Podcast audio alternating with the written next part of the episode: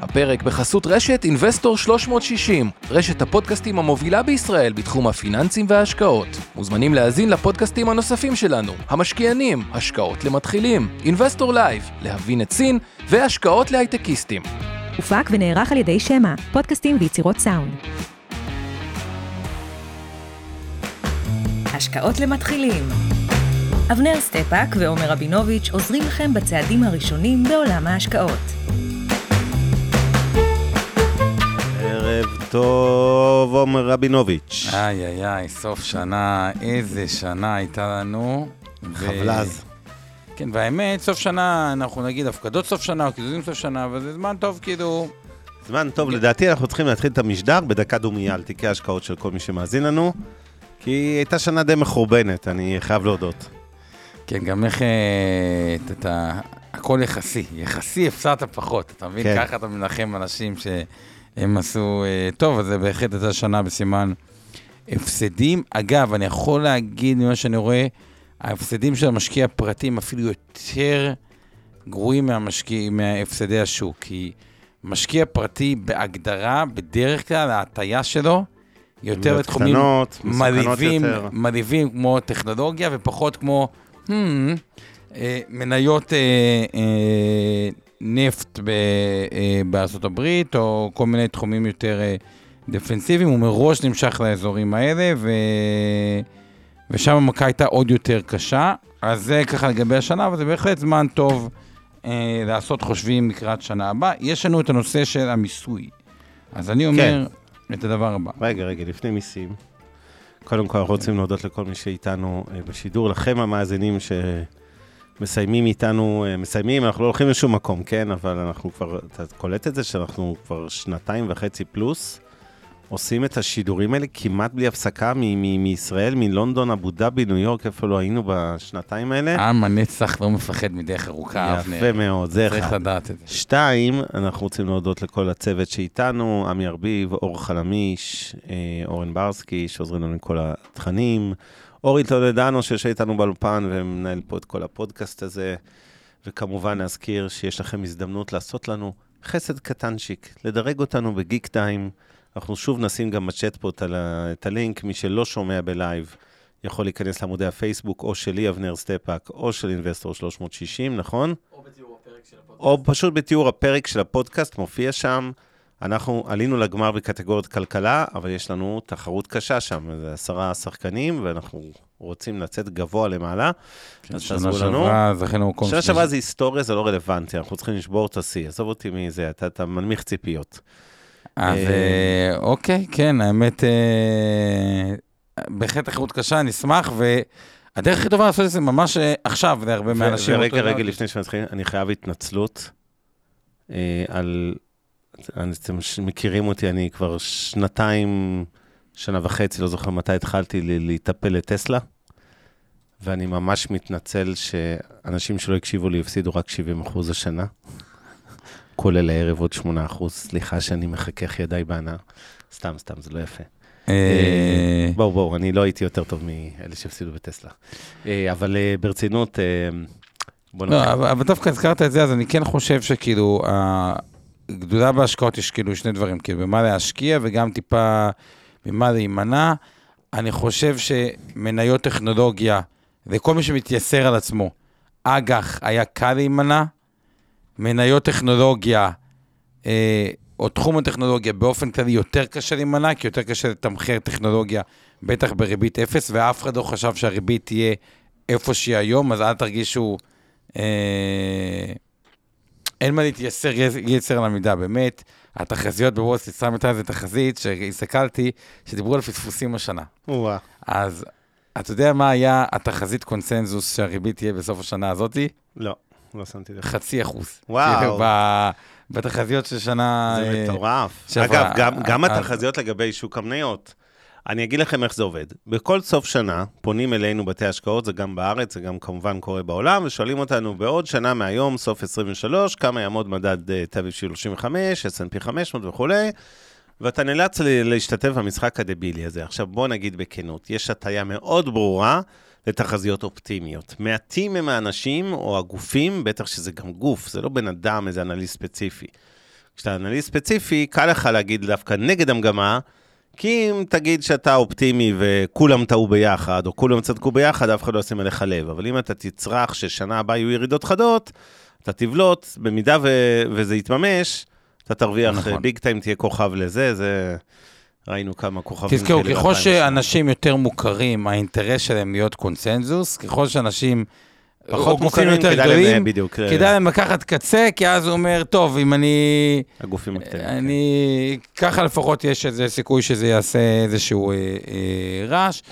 ובכלל, אם יש דבר שאני נתקל, אתה יודע, עברתי על מלא תחזיות סוף שנה כן. עכשיו. וסתם, זה נורא הצחיק אותי. אז נגיד, יש גופים שאין בהם פעילות אלטרנטיבית בכלל. אוקיי, עוד וזה. אה, אז כמובן בתחזית, לצמצם נגיד השקעות אלטרנטיביות, להגדיל אג"ח מאוד על הדברים האלה. גופים שמתמחים בהשקעות אלטרנטיביות, השוק ירד, זה הרגע, כאילו, קודם כל תזכרו, כל תחזית... כל אחד עם היא גם עם ה- מהפוזיציה. גם מהפוזיציה, נכון. ממש ר- ראיתי את, ה, את הנושא הזה של כאילו מתוך הפוזיציה. אני אגיד לכם מה הדבר היחידי שמפחיד אותי. התהליך של deliverage, deliverage זה תהליך של אה, הקטנת מינוף.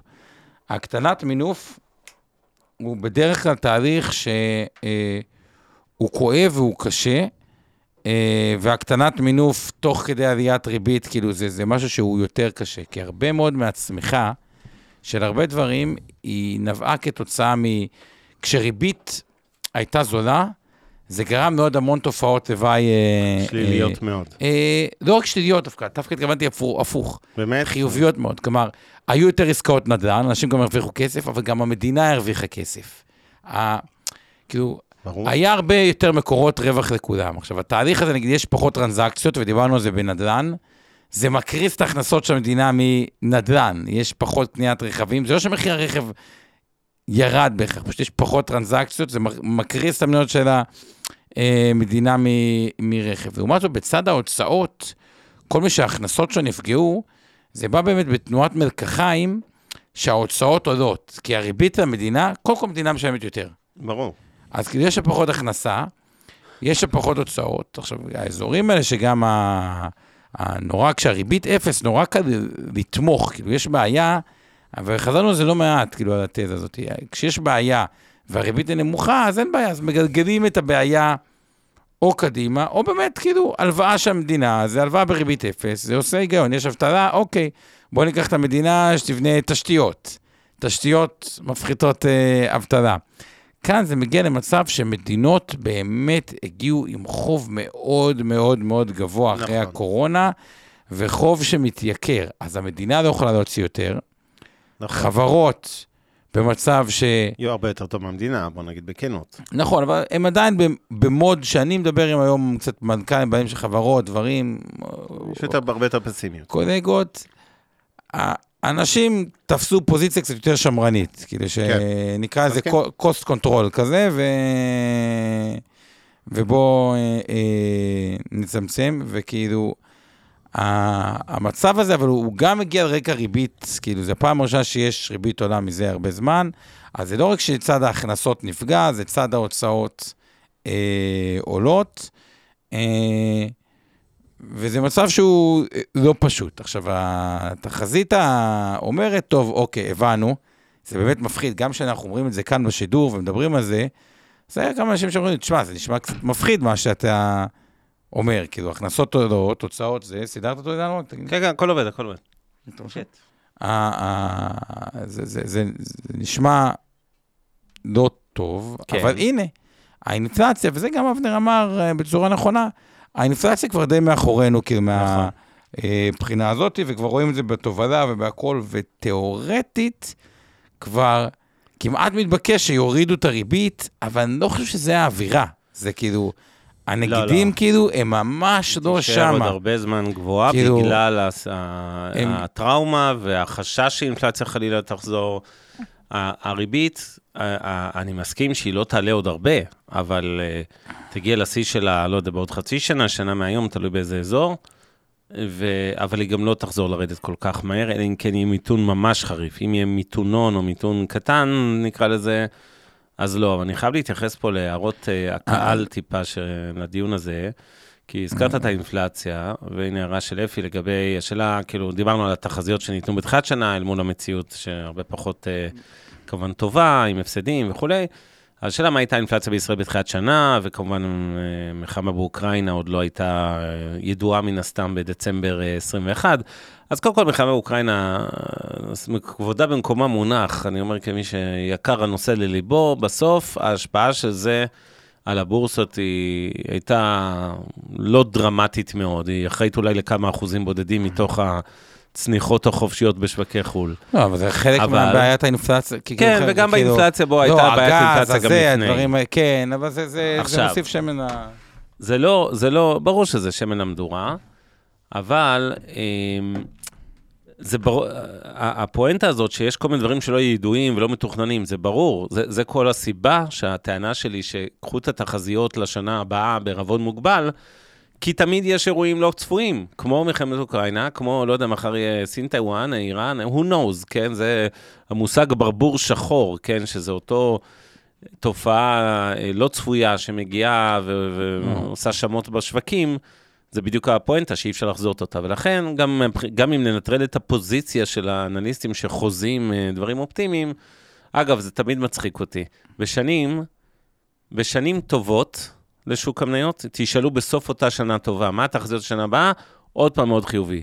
אחרי שנה כזאת, שהייתה שנה גרועה, בניגוד לתחזיות שתמיד הן אופטימיות, אז עכשיו יש אופטימיות, אבל היא לגבי השווקים, אבל אנשים נותנים כאלה שנה דרדלה, חיובית קטנה כזה, לא צופים עליות חדות. אגב- אני אמרתי במשדר שבוע שעבר שדיברנו על תחזיות, אני לא יודע לחזות, כן? זה לא שלא, גם אותי תיקחו ברמון מוגל, אבל אני בהחלט יכול לדמיין מצב שתהיה שנה מצוינת לשוק המניות ושנה גרועה למשק.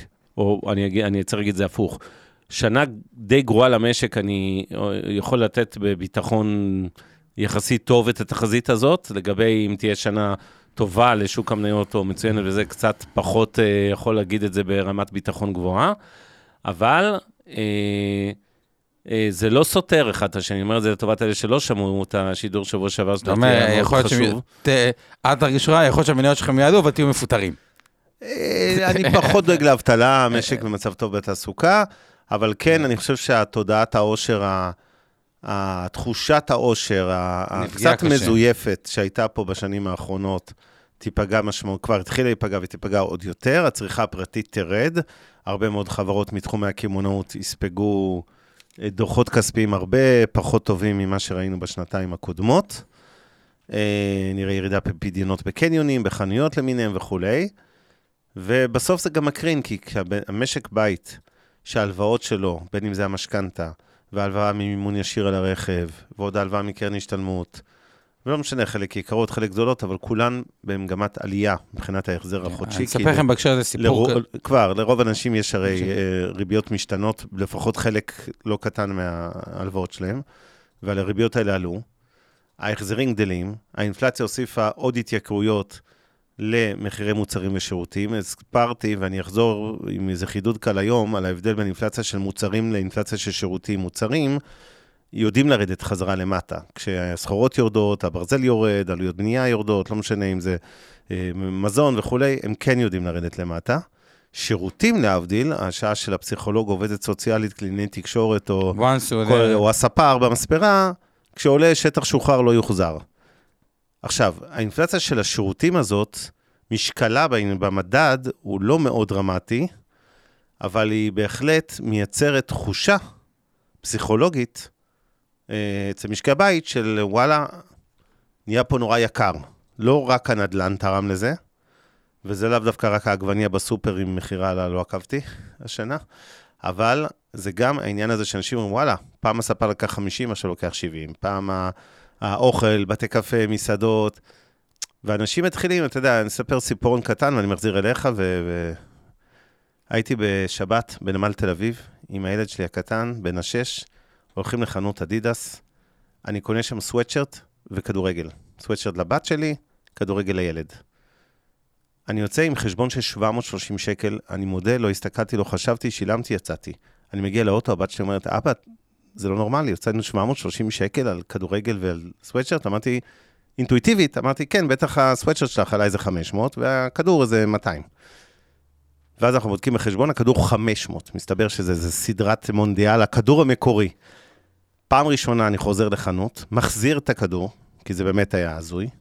אגב, יש, יש להם גם כדורים ב-280 נדמה לי, וב-150, לא חשוב, אבל אמרתי לעצמי, אם אני, שיכול להרשות לעצמי, כנראה בסדר לשלם את הדברים האלה, לא לחשוב על הסכום שהוצאתי, וזה לא רק בגלל שהבת שלי שמה לב, אומר לעצמי, וואלה, זה לא הגיוני. זה לא משנה, זה לא ממקום של מצוקה אמנם, כן? אבל כשאתה מתחיל לחשוב על הדברים האלה בכלל, ויותר ויותר אנשים, יש הרבה אנשים שנאלצו, נאלצים כל, כל השנה לחשוב על ההוצאות האלה כמובן, וכשאתה רואה פתאום את הסנדוויץ' ב-44 שקלים בבית קפה, ואתה אומר, תשמע, זה לא הגיוני, זה לא משנה אפילו אם יש לי כסף, אין לי כסף, אם זה גדול עליי או קטן עליי, זה, זה כאילו, אתה אומר, וואו, זה כאילו יקר. לאט לאט הדבר הזה מחלחל לכלכלה, זה לא נשאר רק בגדר פסיכולוגיה, או כעס, או זעם, או, או זה. זה המשמעות המוחשית של יוקר המחיה, היא מתורגמת לפסיכולוגיה, מתורגמת לפחות צריכה פרטית, מתורגמת לדוחות כספיים מחורבנים של הרבה מאוד חברות במשק בשנה הקרובה. אגב, אז בהקשר הזה, כאילו, אה, שני דברים שכאילו ממחישים את הסיפור של הקושי. אחד, הכוח סיפר לי ש... סתם היה אצלו שיפוצניק בבית, דתי מהקהל אה, אה, החרדי או הדתי, שתיקן אצלו משהו, והוא מביא לו מזומן, והוא אותו אומר לי, כן, אני מפה לוקח ישר לבנק. למה? כי בקרב הקהל, האנשים יודעים את זה, הדתיים או החרדים, הנושא של נדל"ן הוא מאוד מאוד... אה, בעורקיהם, כי ברור, חיתן את הילד, הוא חייב להתחתן עם הדירה. ופתאום, הוא אומר, העוד אלף שקל הזה, זה גרם למצב שכאילו ממש כל הכנסה, שקל, כאילו, הוא ממש רץ לבנק להפקיד את זה, כאילו, ברמה של כאילו, צריך ממש לשלם את הריביות. אבל מה כן? והיום היה לי הרצאה במייקרוסופט, אני חושב שגם אתה היית שם. נכון. בפורום אה, אה, אה, משקיעים שלהם. מה הדבר שכשתחזיות אומרים, אוקיי. אה, אגב, חשוב שיהיה תחזיות וצריך שיהיה איזושהי... אה, דרך, כמובן שיש תיקונים ודברים משתנים, אבל עדיף שיהיה איזשהו אה, אה, אה, רציונל מאחורי מה שעושים. אבל הדבר שהכי בטוח מכל הדברים, אה, וגם אמרתי את זה היום במייקרוסופט, כן. אה, בהרצאה, יש דבר אחד שהוא בטוח, שיש בעולם ההשקעות פרי לאנץ', והאוני פרי לאנץ', ארוחת צהריים בחינם, זה אחד, זה פיזור. ש... אה, פיזור סיכונים, פיזור השקעות. פיזור כן. סיכונים, פיזור נכון. אה, השקעות.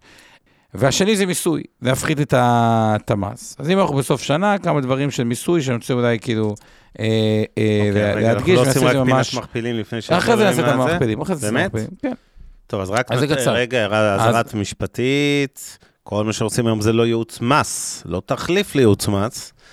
אוקיי? אה, בידי יועץ מס מוסמך. כמובן שזה גם לא ייעוץ השקעות ולא תחליף לכזה, מותאם לצרכי ונכסי כל אדם בידי יועץ השקעות מוסמך. ואם נזכיר פה מניות, ותמיד מזכיר מניות, גם הזכרתי טסלה, נזכיר עוד אחרות בהמשך הערב. אז כרגיל, צאו מנקודת הנחה שיש לנו אותם, מוחזקים בידי תיקי ההשקעות, קופות הגמל, קרנות ההשתלמות, הפנסיה והנאמנות של אה, מיטב, ותיקי הלקוחות של מיטב ושל אינבסטור 360, ולכן יש לנו אינטרס כשאנחנו מזכירים מניות כאלה ואחרות. נניח, וזה לא המלצה לביצוע פעולה כלשהי, לא אה, מס ולא אה, אה, השקעות ולא שום דבר אחר, ועכשיו תתחיל. אז בוא נתחיל. קופת גמל להשקעה, התקרה עלתה ל-72,616. אה, אנחנו לפחות באינבסטור, רואים את קופת גמל להשקעה, אה, כאילו מטעמי מס, לא רק ככלי, בעיקר לבעלי שכר גבוה, כאילו גם ככלי השקעתי, אבל בעיקר יש בעיה אצל ה...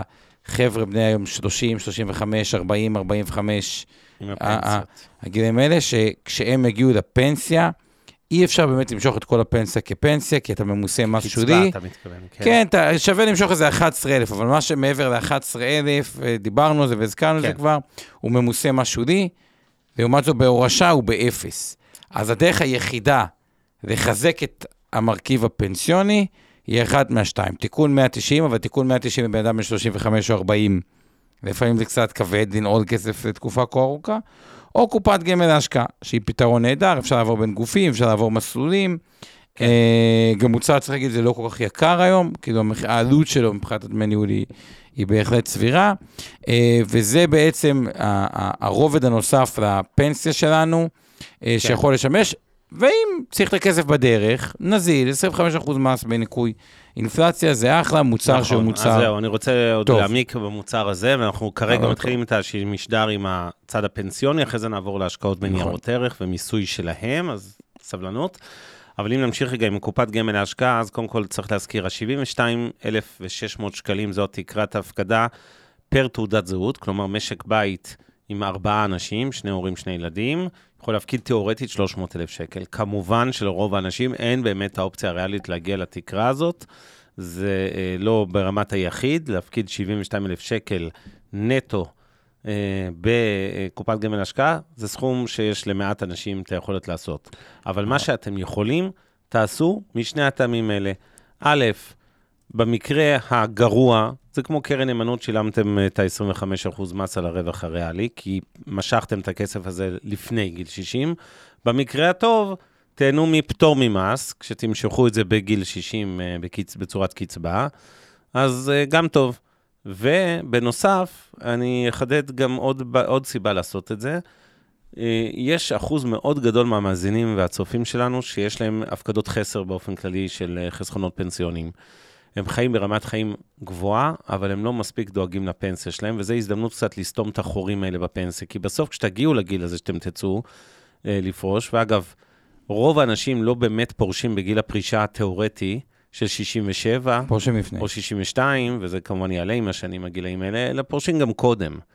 ולא רק שהם פורשים קודם, גם חיים הרבה יותר זמן, ולא רק שהם חיים הרבה יותר זמן, רמת החיים שלהם והבריאות היחסית שלהם באותם שנים, של נגיד מגיל 55-60 עד גיל אה, 85-90, שחלק גדול מהצופים הצעירים שלנו, זה, זה או המאזינים הצעירים, אה, זאת תוחלת החיים שצפויה להם, פתאום אתה צריך לממן בפנסיה תקופה הרבה יותר ארוכה, עם הוצאות הרבה יותר גדולות, שנובעות מזה שאתה... אתה, אתה בן 70 של היום הוא הרבה יותר בריא מבן 70 של לפני 40 שנה. כלומר, הוא יותר נוסע לחו"ל, הוא יותר יכול לתפקד, הוא יוצ, יוציא יותר כסף גם. נכון, אה, וזה אופציית, אה, זה אופציית call בחינם. כן. אה, בעצם לקחת את זה באפס מס, וההטבה היא הטבה די משמעותית, לא אעשה לכם את כל המתמטיקה, אבל קחו מסלול מנייתי בממוצע כל 7-8 שנים מכפיל את עצמו, אז יש פה הרבה מאוד אה, אה, מס שנחסך. היום במייקרוסופט הראיתי, עשיתי ממש הדגמה על אחד העובדים שם, עשיתי בהפקדה של 140 אלף שקל לכל החיים. כן. בגיל מספיק צעיר, זה, זה 500 אלף שקל חיסכון במס, אם אתה לוקח את זה... זה ברור. אה, כקצבה. אוקיי, זה נקסט. דרמה. רגע, זוהר אה. שואל פה האמלום, אה, מי שכבר בגיל פנסיה, האם יש לו מה להסתכל על קופת גמל השקעה, בעיניך? באיזה גיל, כאילו בתוך הפנסיה? בן 70 לצורך הדוגמה. גבר בן 70. פחות. פחות. זה יכול להיות עוד אפיק השקעה, אבל אפשר, אבל בהקשר מאוד ספציפי, אבל זה פחות אטרקטיבי כבר. מה זה כאילו. ההקשר הספציפי, אתה יכול להגיד? כן. ההקשר הספציפי הוא בהנחה שהוא לא מתאים לתיקון 190 משום מה.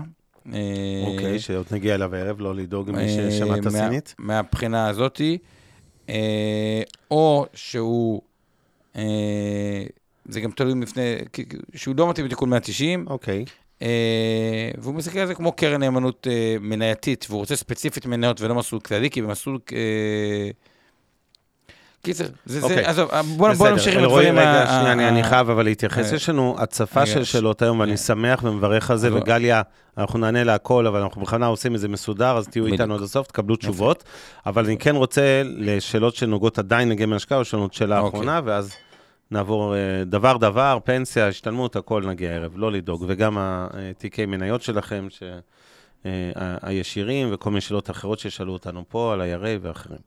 אה, אז אלרועי אומר, אומרים שדמי הניהול בגמל להשקעה הם בעצם הם מאוד גבוהים, עד כדי שהם נוגסים את כל הרווח הזה של הפטור ממס. לא נכון, לא נכון, תמיד יעשו את זה, זה, זה לא תראה, נכון. אם אתה מניח תשואה ארוכת טווח של 8% אה, לצורך העניין, בין 6 ל-9 אחוז אחרי דמי ניהול, או בוא אתה יודע, אפילו לפני דמי ניהול, תלוי אם אתה מסלול כללי, מסלול מניות, אה, ושוב, זה בהתבסס כמובן על אה, היסטוריית העשורים האחרונים, אז בסופו של דבר, אה, אה, מהדבר הזה אתה אמור לשלם את אותם דמי ניהול, כמה שהם לא יהיו.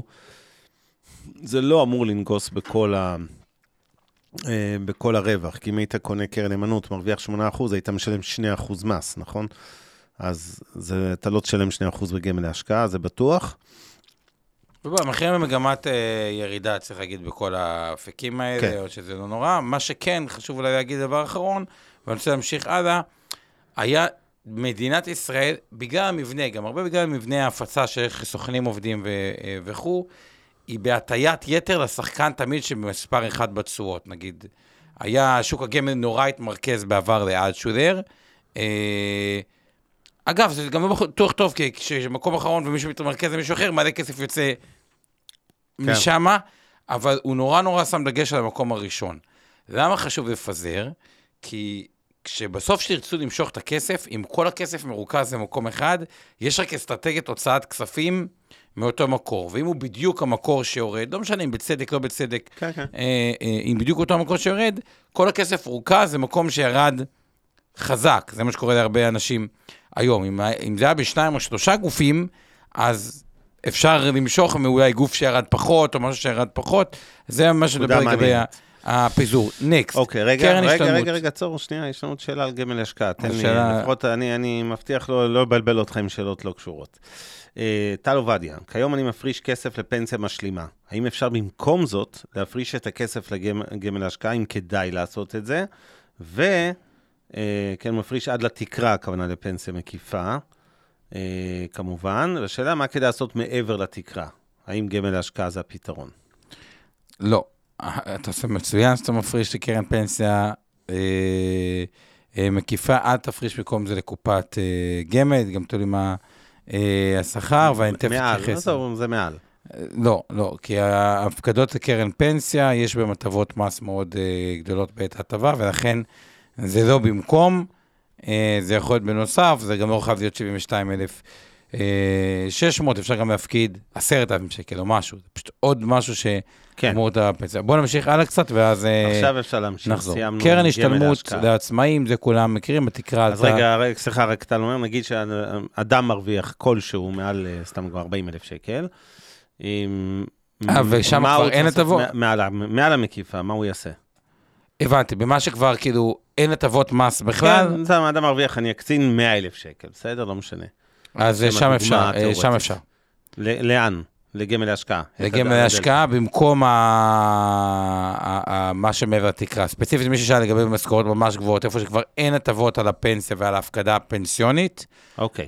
אז שם זה אחלה רעיון. אז מיצינו את גמל להשקעה, נעשה Next. סיכום בסוף, אל תדאגו, נכון, ב- אוקיי. בקצרה.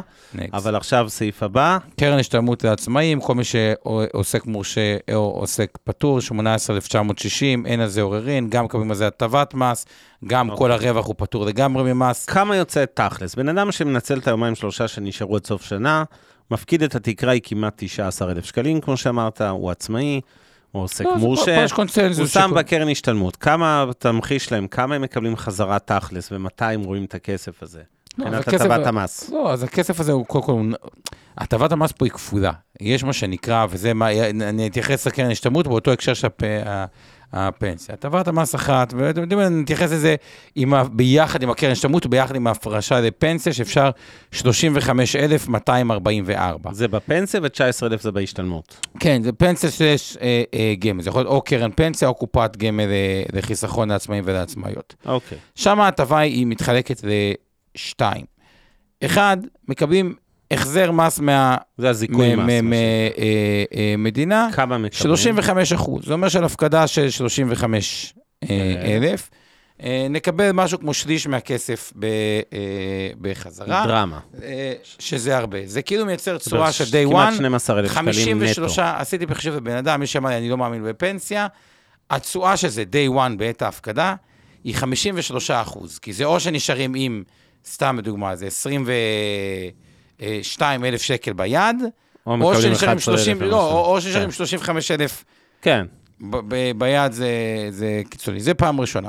עכשיו, בקרן השתלמות, יש עוד הטבה, כל הרווח הוא פטור ממס. ב-18 רק להבין, האחוזים של הזיכוי בקרן השתלמות בפנסיה, אם זה, אם זה אותם 35 אחוז. לא, עזוב, בקרן השתלמות נגיד פחות, אבל פחות רלוונטי. קרן השתלמות אין אף אחד שלא עושה, כי גם אם לא היה כלום, גם אם כן. אין הכנסה, עדיין יש לך 19,000 שקל נזיל שהוא פטור ממס. אבל זה כשאתה עצמאי, כשאתה לא עצמאי. אתה עזוב, זה מה שהעבודה מזכירה לך, אתה לא כן. יכול מעבר לתקרה, שאתה שחקן. כן, אם יש לך כמובן קרן השתלמות מעבודה.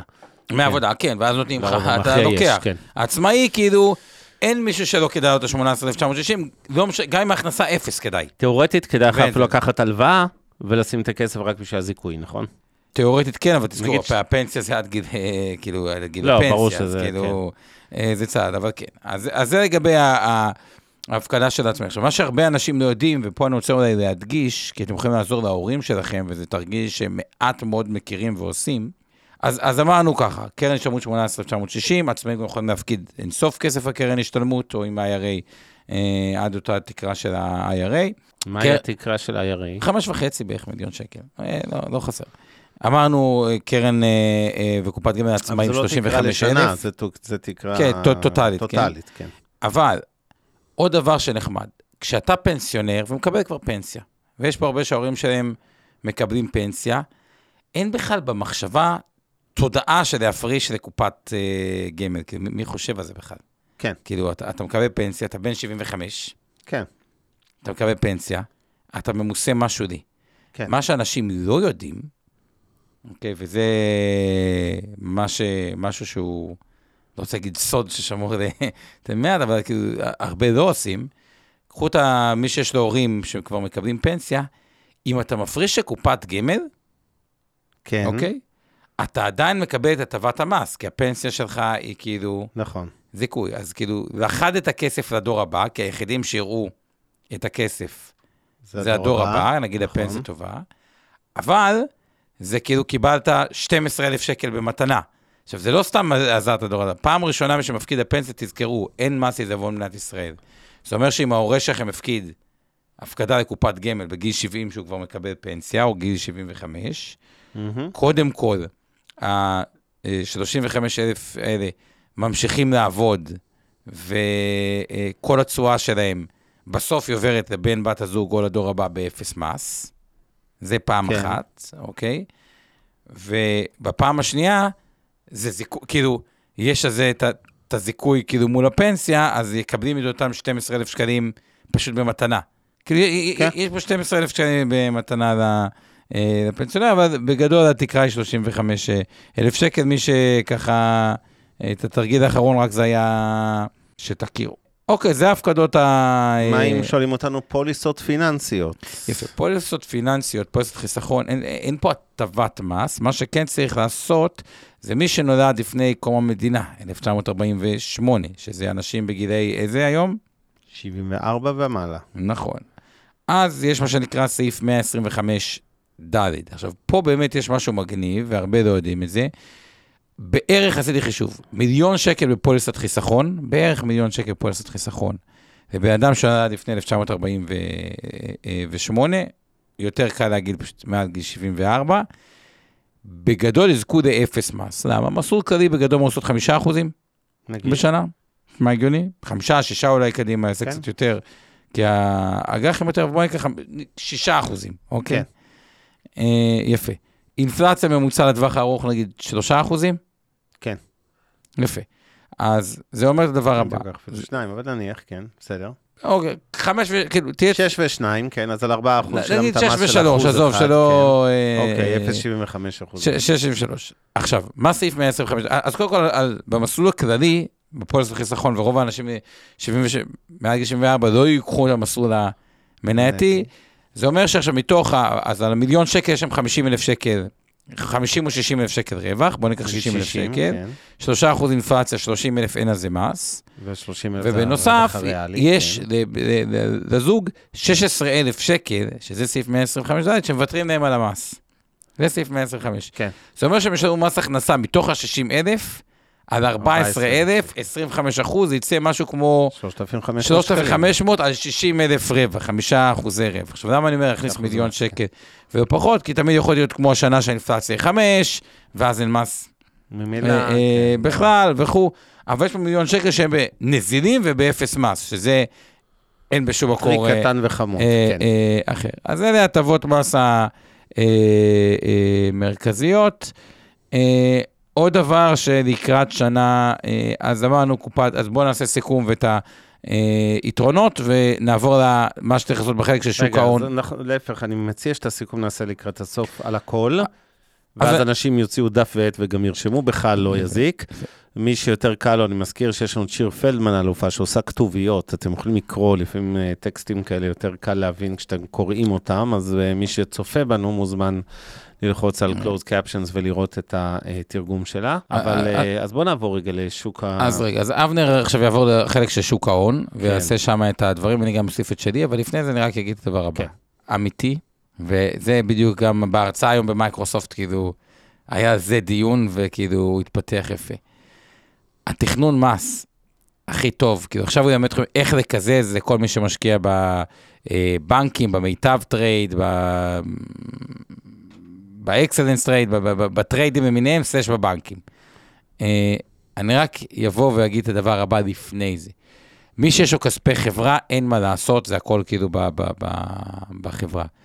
הרבה מאוד אנשים, לבן בת הזוג, או להם, יש יכולת טכנית לפתוח עוסק פטור, עוסק מורשה, או שיש שם עוסק פטור, עוסק מורשה, לאחד מבני אה, אה, אה, הזוג. והתכנון מס הכי טוב, שלא צריך לקזז בכלל כלום, הוא פשוט להשקיע מראש את הכסף ב-IRA, קרן השתלמות מעבר לתקרה, ואז כל מה שאומרים עכשיו על קיזוזים, אה, אין אותו. כי אם עשיתם בתוך, את הפעולות בתוך IRA, אין, אה, אין מס בשוטף. ובכל זאת, הרבה מאוד מהאנשים אין להם אה, IRA ולא עושים את זה, והם עובדים בטריידים סלש בנקים למיניהם, וזה מעביר אותנו לקיזוזים אליך, אבנר. טוב, ככה, יש לנו, אנחנו עוברים עכשיו לדבר קצת על הניירות ערך שלכם, מניות וכולי, זה נושא כאוב בסיכום שנת 22 לרבים ממאזיננו, שכמו כולנו חותמים שנה של אה, הפסדים בתיקים. אה, אז יש לנו פה כמה אה, פואנטות אליכם, שצריך אה, לשים אליהם לב. דבר ראשון, זו שנה מאוד מורכבת וחריגה, כי התרגלנו אחרי כמה שנים ברצף שאנשים הרוויחו כסף. א', לא הייתה להם סיבה לפגוש את מס הכנסה, במובן הזה שלא היה צורך לבצע איזשהו תיאום מס, והרבה אנשים בוחרים, וזה חוקי כמובן, כן, לא ללכת אה, אה, למס הכנסה מעבר למה שהם מנקים לכם אה, בבנקים או בבתי השקעות, כי לא היה צורך. השנה לא מעט מהמאזינים והצופים הולכים לפגוש את משרדי מס הכנסה בחודשים הקרובים. אני כבר אתן טיפ מוקדם, אתם יכולים לעשות את הכל דיגיטלית, או לבד או באמצעות חברות ואתרים שיגישו עבורכם את הדוח למס הכנסה. אה, גם פינאפ של מיטב עושה את זה, אבל עד כאן פינת הפרסומת. ובגדול, אמ, הסיפור הוא כזה, להרבה אנשים נוצר השנה מגן מס. נגיד שאדם הפסיד 100 אלף שקל, ומתוך 100 אלף שקל שהוא הפסיד השנה, אבל אנחנו מדברים שוב על תיקי ניירות ערך, תזכרו, לא על הגמל לפנסיה ולהשתלמות, עברנו מחיסכון פנסיוני לחיסכון האחר בניירות ערך, זה יכול להיות קרנות נאמנות, יכול להיות תעודות סל, השקעות ישירות במניות, לא משנה אם זה ב trade או בבנק, אה, אבל בארץ או בחו"ל, בגדול, יש לכם הפסדים אה, מניירות ערך. נניח שהפסדתם 100 אלף שקל, מתוך ה-100 אלף, 70 אלף היו הפסדים על הנייר. החזקתם טסלה, הפסדתם, לא מכרתם את המניה, אז זה מה שנקרא הפסד על הנייר. להבדיל, יש לכם גם הפסדים ממומשים של נגיד עוד 30 אלף, וביחד 100 אלף שקל, אוקיי? את ה-30 אלף האלה, זה מה שאנחנו קוראים מגן מס. מה הכוונה בביטוי מגן מס? זה למעשה אה, יתרה שעומדת לרשותכם, שתוכלו לקזז מולה רווחים עתידיים. עכשיו, ברירת המחדל היא שכל שנה, אם אתם לא תפנו יזום למס הכנסה לבקש תיאום מס רטרואקטיבי, וניתן וזה חוקי לעשות את זה, שש או שבע שנים, נדמה לי שזה היה שבע שנים. וקיצרו לשש, או זה באזור שש-שבע שנים לאחור, אתם יכולים לקחת רוורס, לקזז רווחי עבר ששילמתם למיסים ב-2018, 2019, 2021, לבוא להגיד, אבל השנה הפסדנו, תחזירו לנו מיסים משנים קודמות, אוקיי? זה, זה צריך ללכת יזום למס הכנסה. אבל הברירת מחדל, כשלא פונים למס הכנסה, היא שכל שנה קלנדרית מתנהלת כמו משק סגור בתוכה. זאת אומרת, אם מכרתם ממה שאתם רווחים, ממה שאתם הפסדים, אתם יכולים לקזז בתוך אותה שנה, בלי ללכת להגיש דוחות מיוחדים למס הכנסה. עכשיו, הנתון של מגן המס שלכם, הוא נתון שקל להוציא אותו בכל האפליקציות ואתרי הבנקים, אה, והטריידים כמובן, שאתם יכולים לראות כמה יש לכם מגן מס מהפסדים.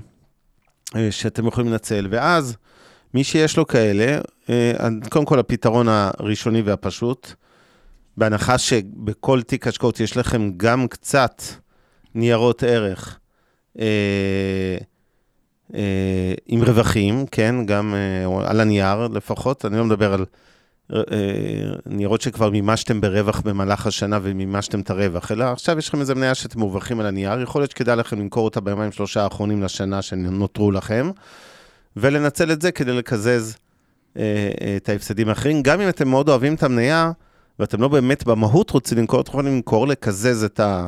לנצל את מגן המס, להקטין אותו, ולקנות אה, דקה אחרי לאחר מכן את המניה, זה כמובן פעולה חוקית, כן? אה, ולהמשיך להחזיק אותה. כן, עכשיו, זה בדיוק האבסורד, שלמה אני אומר, עוד פעם, בתכנונים שלפחות אנחנו, את הנושא של ה-IRA. תחשבו השנה קודם, כמו שעבר, הרבה אנשים אמרו, טוב, אני ממש מניות טכנולוגיה, כי נראה לי יקר, או מימוש חלקי, ושילמו המון המון כסף מיסים.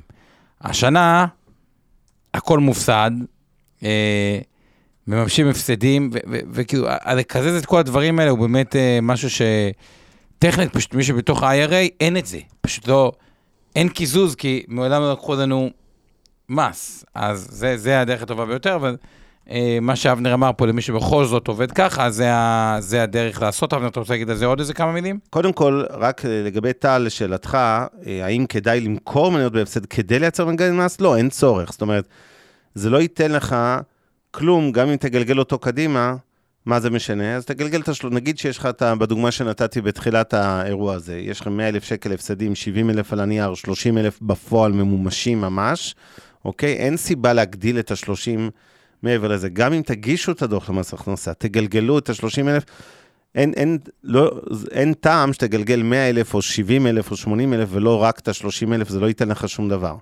עכשיו, מה אה, מה קצת אסימטרי פה, מה מורכב טיפה. דיברתי על זה שמגני המס מופיעים לכם בחשבון, נתון פשוט באפליקציות וכולי, שהחשבונות שלכם תמצאו את מגן המס. מה פחות תמצאו בקלות? את המיסים ששילמתם על רווחים, אוקיי? אני לא מדבר עוד על דיבידנד, זה עוד יותר מורכב. בדיבידנד שקיבלתם ממניות במהלך שנת 22, לצורך העניין אתם מקבלים את הדיבידנד נטו כבר, אחרי שנוכה מס במקור. לא תמיד אתם יודעים בכלל בדיוק כמה מס ואיך הוא חושב. אה, על הדיבידנד. אבל בואו נניח שזה עוד אה, בעיה קטנה יחסית לרובכם אה, בתיקי השקעות, אבל הרווחים הרגילים, צריך לראות אותה, את, ה, את ההוצאות המס האלה, לצורך העניין בשורות, כדי לדעת כמה לקזז, אוקיי? כי שילמתם מיסים לאורך השנה, אה, ואת זה צריך אה, אה, זה, פשוט זה, נקרא 867, 867 א'. זה הדוח שיגיע בסוף השנה, אחר 867 א' זה על הרווחי הון, ג' זה על הדיבידנדים וריביות. ויש גם את הרגיל שהוא על הפקדונות וכו'. נכון, אבל שמה... גם אנשים, חשוב להדגיש, יש לנו הרבה מאוד מאזינים וצופים שהתחילו להשקיע רק בשנה, שנתיים האחרונות, וחלק מהם יש להם תכלס, השנה, זאת אומרת, אין להם מהעבר רווחים, יש להם, שהם שילמו עליהם נגיד בעבר, יש להם רק הפסדים חדשים, מגן מס שנוצר השנה, והם רק התחילו להשקיע לפני שנה, שנה וחצי. אה, גם להם כדאי כדי לגלגל את, ה, אה, כן, את הפסד המס הזה, את מגן המס הזה לשנה הבאה, ולא לקבור אותו בהיסטוריה של שנת המס 2022, אה, וזה כמובן חוקי, אז שווה לכם להגיש את הדוח הזה כדי שההפסד אה, יגולגל הלאה לשנה הבאה. אז זה בהקשר הזה. תכף נפתור את ה... ממה שאני, ממה שאני מכיר, כן. זה ככה. היה לך הפסד, אתה יכול לגרור אותו. הנחה שהגשת, אתה גורר אותו ואין בעיה לקזז את הרווח שהיה. היה לך רווח, ושנה אחרי זה הפסד, זה כל הקטע, אתה ממשיך לגרור את ההפסד, אבל אתה לא מקבל את הרטרו על, ה, אה, על הרווח. זה מה שאני מכיר, אבל... ו- ונראה לי שאתם צודקים. ואני הטעתי פה, בכל מקרה, ולו כדי לגלגל את ההפסד ממס הזה לשנה הבאה, שווה לרבים מכם לדווח למס הכנסה, אחרי שנים שהתרגלתם לא לעשות את זה, כי לא היה צורך. אוקיי? זה בלי קשר לכלום, כי, כי זה, כמו שאמרתי, ברירת המחדל זה שהמערכת המיסוי היא בתוך אותה שנה קלנדרית, וההפסד הזה ילך לפח. אם לא תממשו אותו בשנה הבאה, אם לא תנצלו... אה, או פשוט תמצאו את הדרך, בסוף תתגלגל לזרועותיו של ה-IRA, במובן החיובי. אה, עוסק פטור, אוקיי. עוסק מורשה שאחד מה... אני אקבל תשובה מוסמכת עוד אה, כמה דקות, אז בינתיים אני רוצה... אוקיי, אני רוצה כאן להגיד כמה כן. מילים לגבי היערכות לשנה הבאה, כאילו, וכשמתקשרת מבחינת המכפילים, בכל זאת, מה היה לנו ומה כן אה, אפשר לעשות, אבל אתה רוצה, רצית להגיד קודם משהו, אבנר, או שאני יכול... אה, כן, אה, לא, אין לי מה להגיד, יש לי מה בינתיים, רק אה, אה, ככה, לאסנת, אה, כן, אני, אני מתחיל לענות לשאלות, כי אני חושב ש... אה, אה, את הזה, וכנראה שאתם צודקים, ועוד רגע ניתן את התשובה רק הסופית, האם אפשר גם לקבל החזר רטרו בגין שנים עברו או לא, אבל נשים את זה רגע בצד. קודם כל, אסנת שואלת, אפשר לתת דוגמה מספרית, נניח שיש לי רווח בתיק של 5,000 שקל. האם אני צריכה למכור מניות בשווי של 5,000 ואז הסכום יתאפס ולא הרווחנו והפסדנו? לא, התשובה היא לא. את צריכה למכור אה, מניות שבגינן יש רווח של 5,000. נניח שהמניה הזאת השקעת בה 25,000 שקל, היא שווה על הנייר עכשיו 30,000, כלומר את מורווחת 5,000 שקלים על הנייר. יש לך כל מיני הפסדים ממניות אחרות שמומשו בפועל. אני מזכיר שכל נושא המיסים, תמיד תזכרו את זה, גם בהפסדים וגם ברווחים, זה על רווחים והפסדים ממומשים. כלומר, שמכרתם את הנייר, לא משלמים מס על, אה, על אה, רווחי, אה, רווחים על הנייר, וגם לא מקזזים מס על רווחים מהנייר, אוקיי? כך שאין דיון בכלל שאתם צריכים, אה, קודם כל, לבדוק באמת איפה יש לכם הפסדים ממומשים ואיפה רווחים שאתם יכולים לממש מולם. אז אסנת, אם היה לך הפסדים ממומשים של 20,000 שקל השנה, ויש לך רווח על הנייר של 5,000, אם תמכרי את המניה הזאת באותם 30,000 שקלים, הרווחת 5,000 שקלים, וה-5,000 האלה לא תשלמי מס, כי יש לך הפסד של 20,000 שקל. אז מגן המס ירד ל-15,000 שקלים, כי ה-20,000 פחות 5,000 שהרווחת uh, בפועל, uh, uh, נטו, הפסדת 15,000 שקלים וכולי. אז זה לגבי זה. Uh, צריך, uh, נתן מזכיר פה עוד נקודה חשובה, חייבים להגיש דוח כדי כזה, יש, יש אנשים שיש להם שניים, שלושה חשבונות, לפעמים זה יכול להיות בנק, יש trade ועוד, uh, לא יודע, ועוד בנק. אנחנו לא מתקשרים אחד עם השני, כן? השחקנים, הטריידים, הבנקים לא יודעים uh, שיש לך חשבון בלאומי ששם הרווחת ואצלי הפסדת, או הפוך, ולכן זה הרבה פעמים, בגלל שאין קיזוזים בין כל הישויות האלה, רק זה סיבה הרבה פעמים להגיש את הדוח מס הזה, כדי uh, לעשות אופטימיזציה. Um, ליאור מזכיר, כדאי גם לציין שכדאי למכור מניות מפסידות אם חולק דיבידנד באותה שנה. Uh, זה, זה נכון, אה, ליאור. אמרתי קודם שהרבה פעמים דיבידנדים, הרי שילמתם מס במקור, uh, ו- וראיתם רק את הנטו בחשבון בנק שלכם אחרי הניכוי מס הזה, ולפעמים באותם נייר יש לכם הפסד במניה עצמה, אוקיי? לצורך העניין ירדה השנה, אבל היא גם חילקה דיבידנד במהלך השנה. שילמתם מס על הדיבידנד, אתם יכולים למכור את המניה בהפסד ולממש אותו, ואז להתקזז פנימית. טוב, אוקיי. אמ, רגע. אה, ברגע שדיווחתי, רועי מאור, ברגע שדיווחתי על הפסד מס הכנסה, יפעיל את מגן המס אוטומטית בשנה הראשונה בין שבע הבאות, בה יהיה לי רווח הון. אה, במצב הזה, מגן גדול יכול להתבזבז על רווח קטן. לא, אה, רועי, כן, אז בואו נעשה סדר. אה, יש לך הפסד ב-22, בוא נעשה דוגמה פשוטה. התחלת להשקיע ב-2022, יש לך הפסד, לצורך העניין, אה, אה, של 20 אלף 100,000 שקל, שקל. 100 אלף שקל, בסדר? ממומש בפועל בגין 22. זה מגן המס, מה שנקרא, אוקיי? הוא הולך איתך קדימה. בשנה הבאה, גלגלת אותו, הגשת דוח למס הכנסה, הוא גולגל ל-23. ב-23 היה לך רווחים של 30 אלף שקל, לא שיל... ממומשים, שוב, בפועל. לא שילמת שקל מס, נכון? כי היה לך מגן של 100 אלף, והמגן ירד ל-70 אלף. הוא ממשיך איתך גם ל-24 ול-25, בהנחה שאתה כמובן מגיש את הדוחות.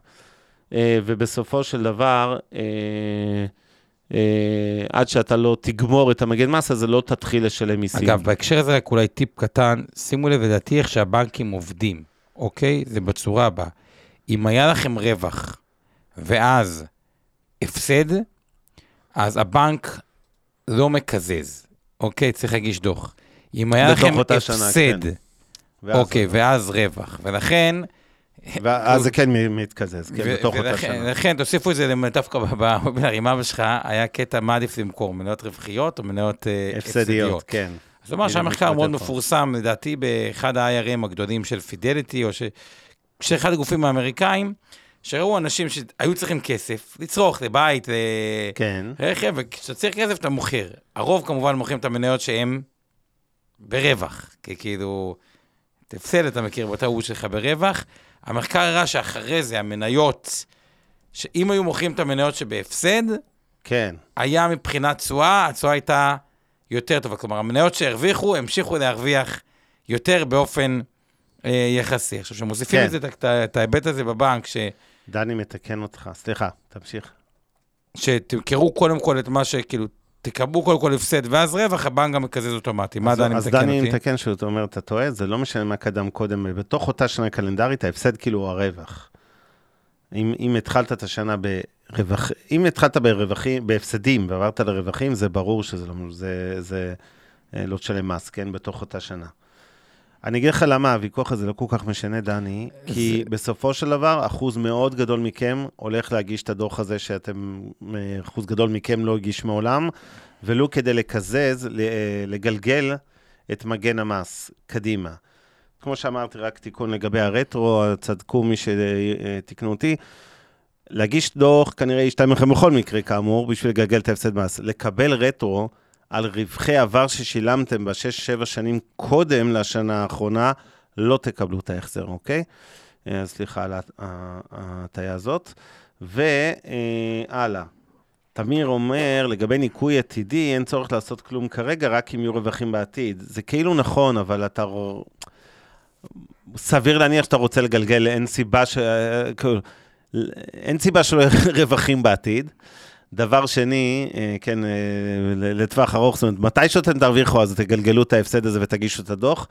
ואני אגיד גם עוד דבר, הרבה מהאתרים האלה, כולל שלנו, מאפשרים להגיש בכלל החזרי מס על כל הדברים בחיים שלכם, ופעם בכמה שנים זה לא רעיון רע שאנשים יעשו את זה, כי יש להמון אנשים, אה, התפטרו באמצע שנת עבודה, התחילו עבודה חדשה, אה, כל מיני תיאומי מס, אה, כל מיני נקודות זיכוי, ילדים, סיפורים, צרכים מיוחדים, יש אלף ואחד טריקים ושטיקים שאנשים מקבלים בסוף החזרי מס, לא רק מניירות ערך, גם החזרי מס הון, מה ש... בעיקר אם אחד מבני. הזוג לא עבד, חופשת לידה, דברים כאלה במהלך אותה כן, יש השנה, אה, אז מילואים, שם- יש מיליון ואחד הסברים למה להרבה מאוד מאזרחי ישראל מגיע החזרי מס שהם לא מממשים, אז לא יזיק שתעשו את זה, אה, אה, כן, פעם בלפחות שנתיים-שלוש, וכנראה שהשנה הזאת תהיה כן. שנה טובה לעשות את זה. אם תרמתם גם אה, לכם זיכוי. מה קורה עם גיק טיים, דני? איך, תודה על התזכורת שהקפצת לנו, כי אני שכחתי, שוב, מתחנן אליכם. בבקשה, אנחנו עובדים כל כך קשה, באים לפה לשעות, באמצע הלילה, יש לנו ילדים קטנים בבית שלא רואים את אבא. כבר שנתיים וחצי, גם אצלי, גם אצל עומר. באמת, כאילו, חבל. אז uh, תנו לנו איזה פרגון קטן בתחרות של uh, גיק טיים, גם בתיאור של הפודקאסטים שם. גם שמנו את זה פה, זה גם מופיע בפייסבוק שלנו, פשוט חפשו השקעות למתחילים וגיק טיים וסטפאק ותצביעו לנו בקטגוריית כלכלה, עלינו לגמר, אבל אנחנו רוצים שם להיות דומיננטים ולא זה. פשוט בתיאור הפרק של הפודקאסט מופיע שם.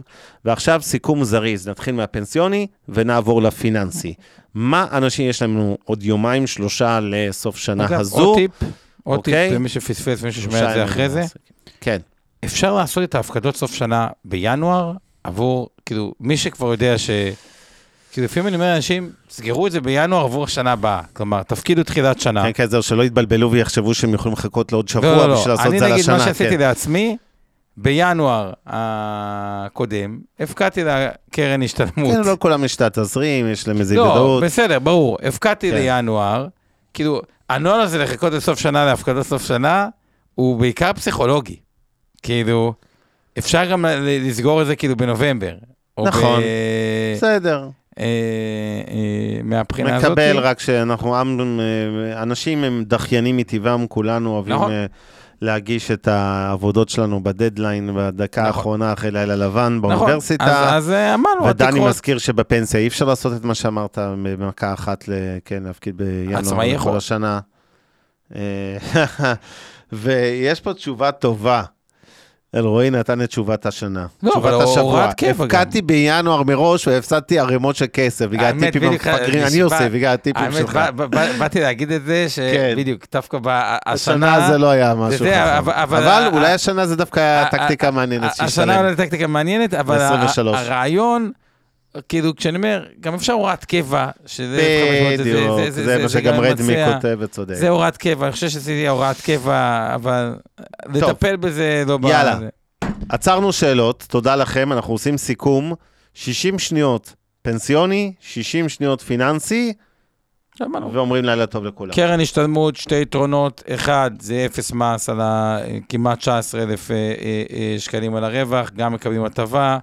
אמרנו הטבה לעצמאי, פעם אחת, הצבה לפנסיונר על אותו רגע שקופת גמל לעצמאים ולפנסיונרים גם ניתן לעשות אה, את ההטבה הזאת. זהו, קופה וקופת גמל להשקעה. אוקיי. כן, תנצלו את היתרות, מזכירים התקרה לתעודת זהות, היא 72 אה, ומשהו אלף שקלים הפקדה לשנה. אה, שוב, לא, לרוב המאזינים הצופים אין באמת יכולת להתחיל לשים אה, סכומים אה, גבוהים כל כך, אבל מה שאתם כן יכולים, בטח יעזור לכם לא רק מבחינה מיסויית, אלא גם מבחינת החיסכון הפנסיוני לטווח ארוך.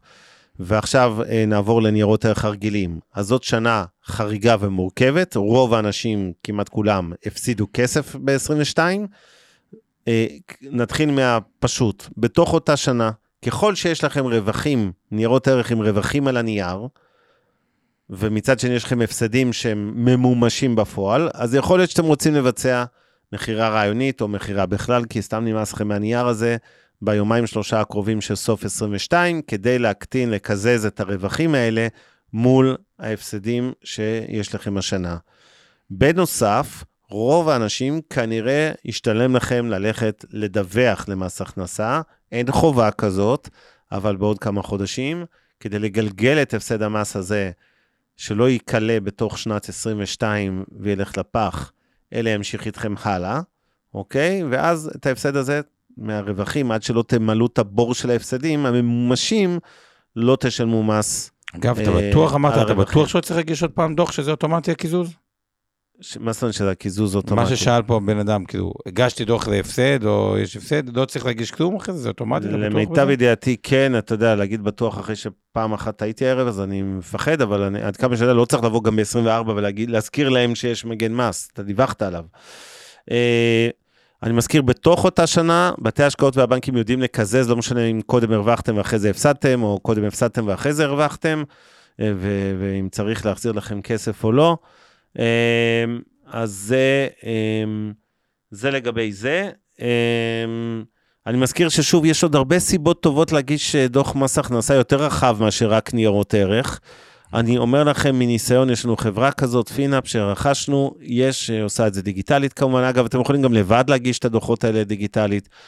יש להרבה מאוד אנשים פשוט לא מודעים לזה שמגיע להם החזר מס. זה לא כל כך מסובך, ממלאים טפסים בדיגיטל, שולחים כמה ניירות ופשוט מקבלים החזר מהחשבון, וזה יכול להיות מאלף ואחת סיבות שלא קשורות רק לניירות ערך, אז, אז תחברו את הכל ביחד ותגישו, כי בהחלט יכול להיות שתקבלו. מי שרוצה לראות את מגן המס שזקוף לו בחשבון, אני מזכיר, זה נתון שמופיע לכם בחשבונות הבנק או הטרייד. אה, כי אם אתם רוצים לעשות חשבון של כמה אתם צריכים למכור ביממות הקרובות לפני סוף השנה, אה, ניירות ברווח שיש לכם שאתם רוצים לקזז, אז אתם רוצים, אה, אה, בקיצור, אה, לראות את המגן מס. אין טעם שסתם תמכרו יותר מדי רווחים, במרכאות, אה, ועוד תשלמו בסוף נטו מס אה, בשנה אה, כזאת שהיא יחסית אה, לא טובה, כאמור, או מאוד לא טובה. וזהו, ובנימה אופטימית זאת, נאחל לכל, אה, לכולכם שתהיה שנה מעולה.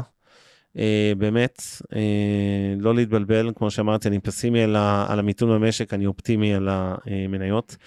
אה, הסברתי כבר, לא נחזור על למה זה. תרומות, תרומות, נכון, זה עוד משהו שמקבלים נכון. עליו החזרים, זיכויי מס, זה דרמה, ל... לא, לא עניין של דרמה, כל אחד כפי יכולתו כמה שהוא תורם. ואני אני מתבייש. אני מתבייש שלא אמרתי את משפט הסיום הקבוע שלי. תעשו טוב, זה חוזר עם ריבית והצמדה. אז תודה שהזכרת לי, דני, בעקיפין את הנושא של התרומות. אמ, שתהיה שנה מעולה, אנחנו ממשיכים איתכם גם ב-23.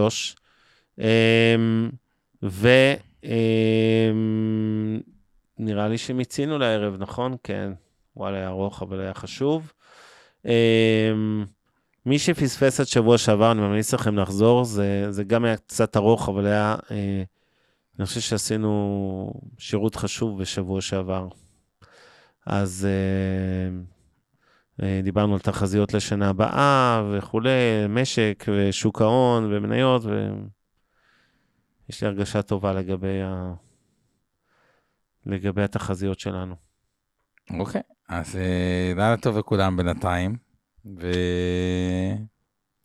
ונתראה שבוע הבא, 2000, אה, איזה שנה וואלה, לשנה הבאה? זהו. 2023 תהיה שנה מעולה. ועוד דבר, מומלץ בחום, חיפה, נצרת, ה Christmas, מדהים, מפוצץ אנשים השנה, אגב, יותר משנים קודמות, אני תמיד הולך. מושבה הגרמנית, המושבה הגרמנית. מאוד יפה.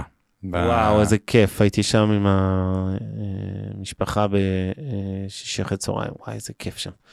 אבל גם נצרת, אה, מומלץ בחום. אני עוד אגיע לשם. יאללה, לילה טוב לכולם.